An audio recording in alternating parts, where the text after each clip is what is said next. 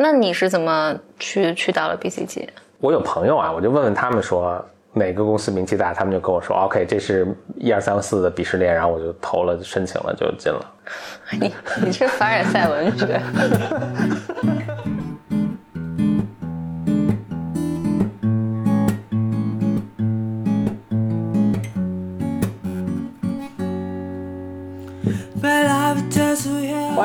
欢迎来到新的一期 BYM 职场，大家好，我是峰哥，我是简玲玲。这期我们来集中回答一下大家的提问。第一个问题，它落款是稚嫩应届毕业生。简单来说呢，他的问题就是如何选择人生中的第一份工作。更具体来说呢，他对行业没有特别明确的偏好，那应该怎么去选择呢？呃，可以参考的一些变量有平台的大小是否重要，就公司的大小是否重要，公司的这个名气啊等等，是否有一些普遍适用的指标。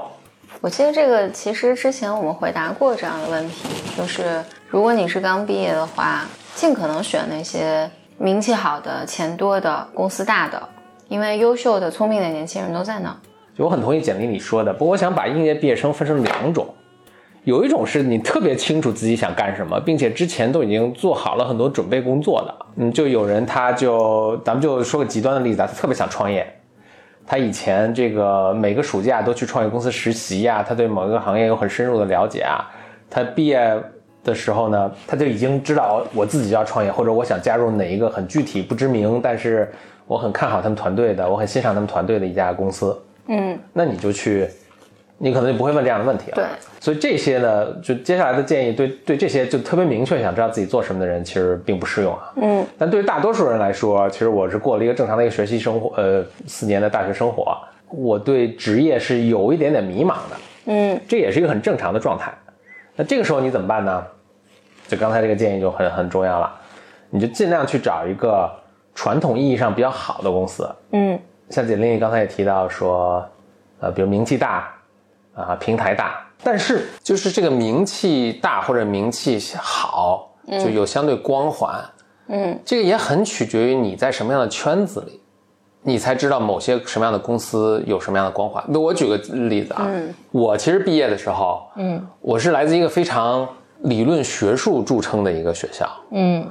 所以我其实都不知道麦肯锡，我也不知道 BCG，更不知道什么 BCG 呀、什么的。投行我也只听说过大概有这个行业，但是比如说投行里面哪个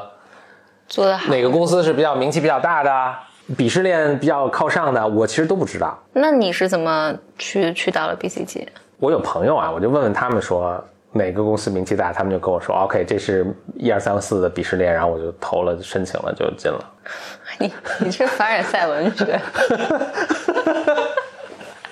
no，但我的，但我我的 point 是，就就做功课是不可避免的，可能你还真的是要在一个合适的圈子里去做相应的功课。我觉得你说这个就提高了难度。你总结一下，就是你在你的可达到的范围内找你的认知范围内最好的，就最好的机会，就是你你你能去的最好的机会。就是因为永远你在每个行业，就是你在人生不同阶段，你对什么是好的呀，什么是名气大的，都有不同的定义嘛。嗯，那你只能说，你作为一个新的一届毕业生，如果你努力的话，就是你是一个特别要强、特别努力的人，你你一定会去不断的问大家，就是这行业是干嘛的呀？哪些啊？你可能之前也有更多的实习经历了，嗯，就是不管你在什么样的认知水平嘛，或者你你对你自我要求是什么样的，你就去找那些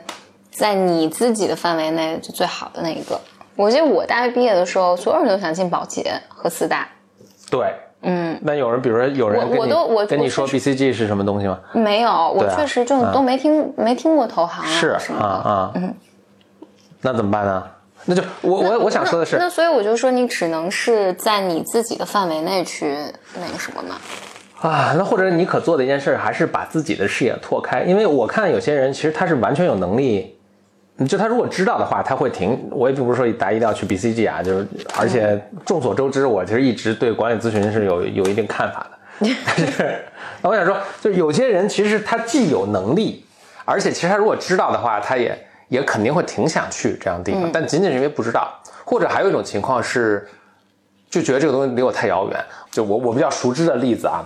就当年申 MBA，MBA 也是啊，就是我也并不是说大家都应该去读 MBA，那我就碰见过人是，他就觉得，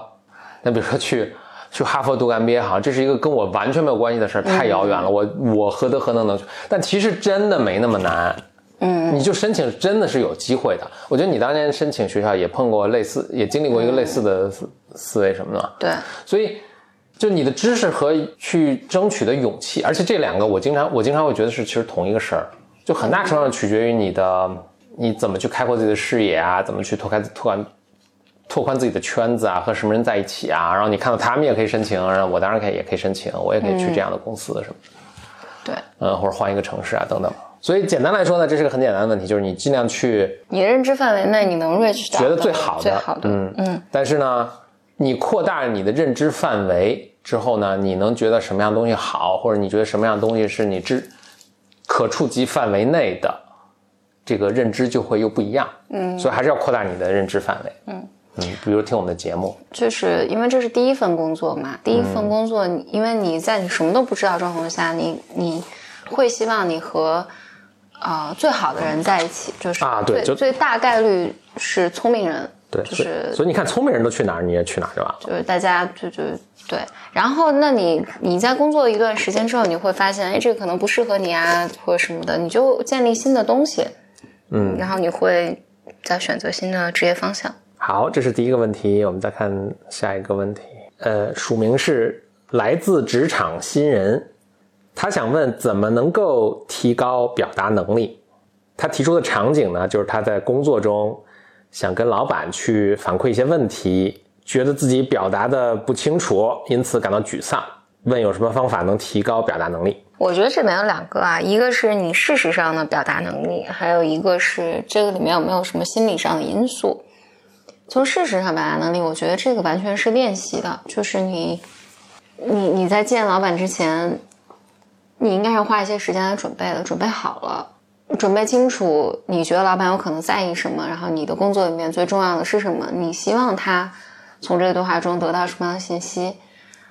基本就是打好稿子嘛，然后熟能生巧，多练习，多准备。嗯嗯。因为事实上，我觉得我作为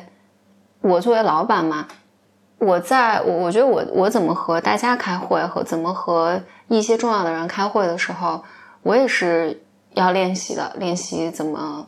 做好准备啊，就是怎么让自己说的更清楚啊、简练啊什么的。所有人吧，所有人对所有人的这都得练，都都得练。嗯，这个是，而且这个是绝对能练好的。嗯嗯。然后从心理因素上讲呢，就是因为他特意说出的是老板嘛。嗯。就比如说，这这里面有种情况是你和同事们沟通的时候都没问题，只跟老板的时候沟通有问题，还是你和同事沟通的时候也有问题？我这个就分开说了，因为如果只是你只是和老板就上级沟通、权威沟通有问题的话，那那这里面是有一些，呃，更多的心理因素在的，就你和权威的关系啊，或者你赋予这个事儿什么样的意义啊，等等等等。嗯，我能观察到的一个情况是，这不是这位 Bimer 在信里说的，但我能观察到的是，比如说过度的解释，嗯嗯，就导致说话特别啰嗦。我想问的是，那比如心理的这个有什么方法是自己能够觉察到和提高的吗？还是说一定要借助外力？我觉得这取决于程度，它有点像跟我刚才说第一种情形，你靠练习。你比如说，我每次说话都特别啰嗦，本来十分钟的事儿，我要说二十分钟，啊，让大家摸不清楚头脑。一方面，你是依靠可以靠之前的思维训练，就是我刚才说，你提前做准备，我打算讲清楚一二三，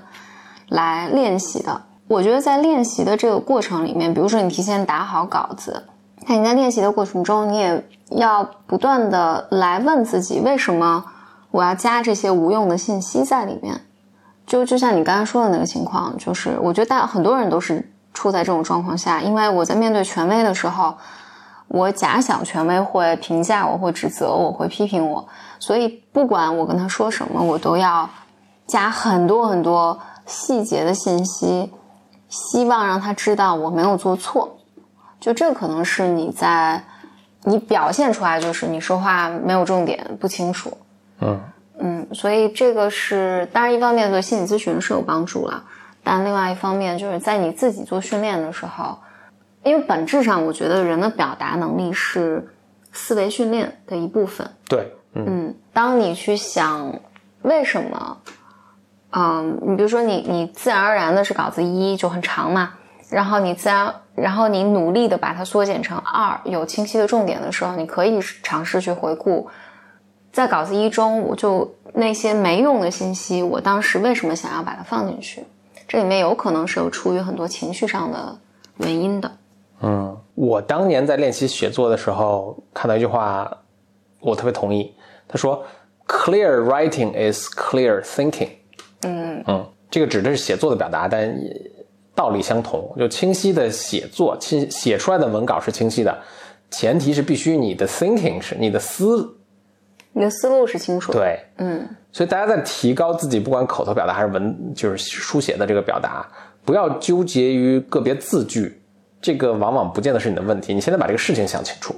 哎，我给你讲一个细节啊，就是这是呃，我跟别人沟通的时候，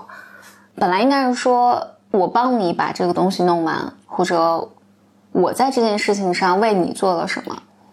但是不知道为什么大家在书面表达上都会变成这边帮你查一下哦，就没有主语。嗯，对，没有，这。边帮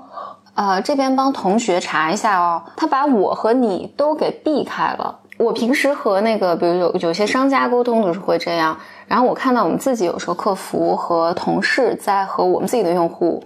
交流的时候也也会这么写，我就觉得这里面有一个特别回避的东西，虽然我并不知道大家在回避什么，就因为这明显本来是我和你之间的沟通，嗯，但是我一定要说这边和同学或这边和小姐姐什么的，就是好像把我们都给隐去了。这个就会使得你看这个东西的时候觉得特别不清楚，但我就发现，如果我只是跟他说你要把这个换成我和你，不一定有用。就你一定要和他去谈这件事情里面你，你害怕什么，你在害怕什么，他最终才能自自己主动的把这个调成我和你。像我们在大学的时候写那个论文，嗯论文呢有一个有一条原则是不要用第一人称，嗯不，要说我怎么 I 怎么怎么怎么样。因为要用被动语态，是不是？就更具体我也不不也记不太清了，但是就不要又说我我我做了个什么实验，不要这么说。但是他为了躲避我这个词嘛，所以他就用被动语态说一个实验被做了啊，嗯 而不是说我做了一个实验，呃，或者说被发现什么什么什么东西，而不是说我发现了一个什么什么什么东西。论文里面这么写，当然这其实是非常糟糕的一种写写作的方法，但学术论文往往都有这种风格。好像是为了，一是可能已经形成一种传统了，二呢好像是显得更中立客观，对对而不是我说我某个人的一个意见，而是说，哎，这个东西就这么被发现了，嗯，对对谁发现不重要，因为这是一真理，这很逗。我我这个有印象，我记得我那个上大四的时候写论文吧，我写写英文的论文，然后我当时就是看大家都是用被动语态，我也用被动语态，然后我当时被老师表扬了，印象特别深。他说这样显得正式，啊，对，虽然我不知道为什么要这么做，可能里面很多实验都不是你自己做的，所以 不好意思写。但平常沟通真的不要用这个，那很常见的，我们也说过多次的，就是比如面试的时候啊什么，我我我后面隐隐的老觉得这是一点逃避一种责任，对对对，就我一旦说是我帮你弄一个什么东西，那以后没弄出来你就肯定找我了，对对对对？吧？嗯，就是有一个点名有名有姓的人跟这个挂在一起，你就能找到这个人。但如果很模糊的去说怎么，反正会帮你弄，也不说谁弄这个东西对对对就是这没人承担责任。对，因为我们会对用户啊，会对咨询师啊，会对学员啊什么的，我看大家会写说这边帮咨询师弄一下啊什么的，我这边帮咨询师叭叭叭，我就很生气，就是我帮你去弄，对能能怎样呢？嗯，所以大家要有勇气承担这个，责任。就我来背这个事情。好，最后一个问题，今天的今天最后一个问题，这个问题特别具体啊。一位白妹儿来信说，他因为喜欢花儿，就加入到一个花艺工作室工作了两年，但觉得呢自己都做些很琐碎的事情，就是给花儿拍照啊、剪视频啊等等，做活动啊等等。他不知道自己是不是还应该继续做这份工作。我先说两点比较大的，然后另外针对他这个具体情况说一下。两点比较大的，一个是你喜欢一个事情和把它作为一个工作和事业，这特别不一样。嗯，我甚至有点不推荐，就是你喜欢做一个谁，我喜欢喝咖啡，我去开个咖啡店，其实这个是完全不一样的工作性质。因为我喜欢一个什么事情，然后我去投身到这个工这个这个产业中去做一个工作，这个不建议这么思维。还有一个就是，我猜这位朋友也挺年轻的啊，可能回到咱们刚才那个点上了，就是年轻的时候还是推荐去大平台、发展空间大、reputation 好的公司。具体他做这个事情啊，我倒不觉得，比如拍照、摄影啊这些做活动，其实是可以简单的说就是琐碎的工作。其实，在这些事情上是有很多可以发挥的空间的。嗯如果你把这些东西做得特别好，然后你想想你在你们这个花这个工作室能够，比如让更多人知道它，怎么让公司能够，怎么让这个花艺工作室，比如能来更多的人，能够我们有更大的销售，我们能够开更多的店等等。其实这个即使在这么一个很具体的工作，有非常多的可以去提高和想象的一个空间。我我这个是特别赞同的，就是其实没有任何一份工作是一直琐碎的。如果一直琐碎，那就是你工作你你的工作方式有问题。对的，对的，嗯，就是我举一个例子啊，就是比如说做客服，你觉得客服是件很简单的事情，或者很琐碎的事情，但实际上你好的客服，他在这个过程里面，他能总结出很多东西来，使得他后面的工作变得更轻松。嗯然后甚至我自己一直觉得我，比如说我们自己公司的客服里面，我一直跟他们是这么讲的，就是他们是最重要的地方，因为他们最早，他们能够最早发现我们公司整个的问题在哪儿，因为他们离用户最近嘛。嗯所以其实好的客服，它里面它甚至可以去做一部分产品的工作，也能做一部分运营的工作。如果你做了两年，觉得你仍然是在一个非常琐碎的、看不见、一眼望不到头的方向上，多半是你工作的思维方式不太对。你这个位置上应该是能做很多，你比如说如果做活动的话，它是一个特别好的活动运营，然后你能带来，就像你刚才说的，你能带来多少流量啊，能带来多少访客啊，能给公司提供这个工作室提高多少的什么，包括甚至你对外的，我随便拍脑袋想啊，就比如说你这个花店的视觉品牌，嗯，它和什么样的合作方合作，里面应该是有很大，还是有很大空间的。是，包括他说他做视频嘛，哇，那你就去 B 站开一个，就去 B 站开个账号，然后你把你们这个插花或者这个剪花的这个视频做到 B 站流量第一，那这还挺难的。那对，对。那对啊，那就是，但是但但就是说，它是这个机会不是你你看到的，嗯。嗯，对这个难的是只是说，并不是说你说公司没有给你没有机会，而是说那你能力的问题，那就那你就在你能力范围之内尽可能发挥呗，发挥到什么程度是吧？对而且这都是你自己的财富嘛，你以后再去找别的工作，不管是不是跟这个行业相关，我就说我这个频道做在 B 站这个垂直领域流量 top 十，那就很厉害了。那当然任任何一个互联网公司都会都会，呃，非常非常对你非常感兴趣。OK，谢谢收听本期的 BOM 职场，欢迎关注两位主播的微博，简里里，就是简单的简，里面的里和 BYM Bro 风。给我们来信呢，请发到 bym club at outlook 点 com，汉语拼音就是 bym c l u b at outlook 点 com。嗯，拜拜。拜。Mais